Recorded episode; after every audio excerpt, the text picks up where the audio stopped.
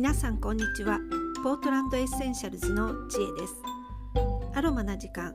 こちらの配信はアメリカオレゴン州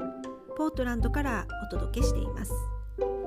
さて皆さん5月ですね。5月病に悩まされていませんか、え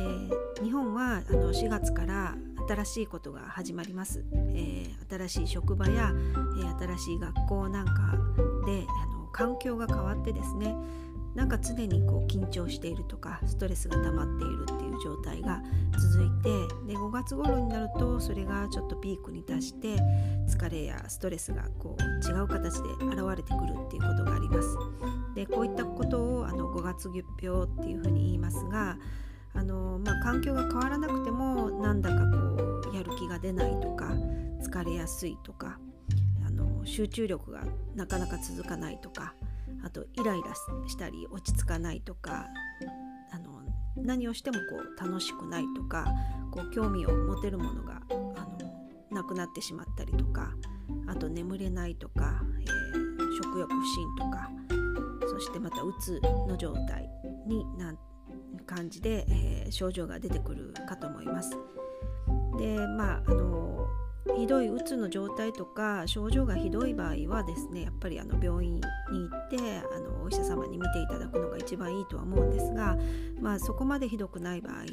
あの、まあ、病院に行く前の段階として、まあ、ちょっとあのお助けになるかなっていうのがやっぱりあのエッセンシャルオイル精油の香りなんですね。で今日はあの、まあ、こういった5月病対策になるかなっていうあのエッセンシャルオイルを紹介したいと思います。えー、まずあのこう症状をあのだいたい大きく4つぐらいに分けて見てみたいと思います。で4つに分けることによってこのエッセンシャルオイル精油のあの電子座標軸っていうのがあるんですが、まあ、精油にどういったものが含あの薬理成分としてどういったものが含まれているかっていうふうに分けられる4つの軸があります。でそれに対応してあの見ていくんですがまず、えーまあ、夜、ね、よく眠れないとかなんかリラックスできないとかあの忘れっぽくってなんか頭が働かないとかあの前向きになれないとか深く考えられないなんだかこうわわけがわからないけど不安になるとかそういった方はですね、えー、ラベンダーアングスティフォリアとかイランイラン、えー、ベルガモット、えー、カモマイルローマンクラリセージなんかの、えー、精油をちょっと嗅いでみてください。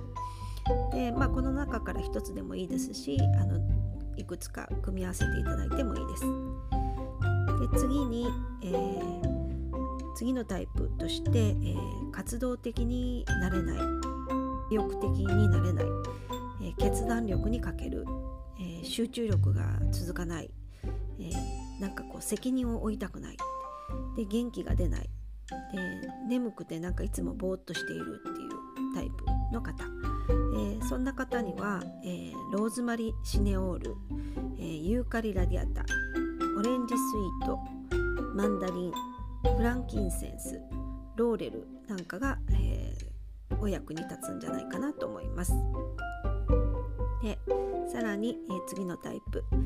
え何をしてもこう楽しくないとか興味がこう全く湧かない。で人の集まりにあの参加したくなくなったとかもう出歩くのも億劫になってきた。でなんか賑やかなところがすごく今は嫌とかやる気が湧かないっていう方。そういった方には、えー、ゼラニウムパルマローザローズウッドバジルなんかがいいかと思います。で最後4つ目、えー、なんかこうイライラする。いつも、えー、機嫌が悪い。で何かにこうせき立てられるようにこう落ち着かない。であといつもよりもあの朝早く目覚めてしまう。つまあの疲れが溜まっているのにちゃんと眠れてない。で、まあ、全体的にリラックスできないっていう方ですね。そういった方には、えー、レモングラスユーカリレモンペパーミントなんかがあのいいかと思います。で基本的にはあの香りを香っていただいてあの自分の好みの香りあの香ってて心地がいいなと思う香りをあの積極的に取り入れるのがあの一番いいですあのその香りの中に含まれる成分があの自分の体が欲しているのでその成分を取り入れようとしているということなのであの好きな香りっていうのはあの必要な香りというふうに捉えてください。で、えー、まあ、使い方としてはもう一番簡単なのはコットンにあの精油をポタッと1滴垂らして、まあ、机周りとかに置いておいてふんわり香らせる。であとは、まあ、ディフューザーなんかをお持ちだったらディフューザーに垂らして、まあ、15分程度香らせるっていうのがいいです。であとお風呂タイムに、えー、まあ、リラックスしたいとかっていう場合はあのお風呂の湯船に直接入れるんではなくって、えー、なんか小さな容器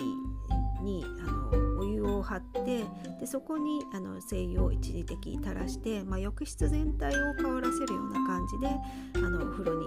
ゆっくり使っていただくといいんじゃないかなと思います。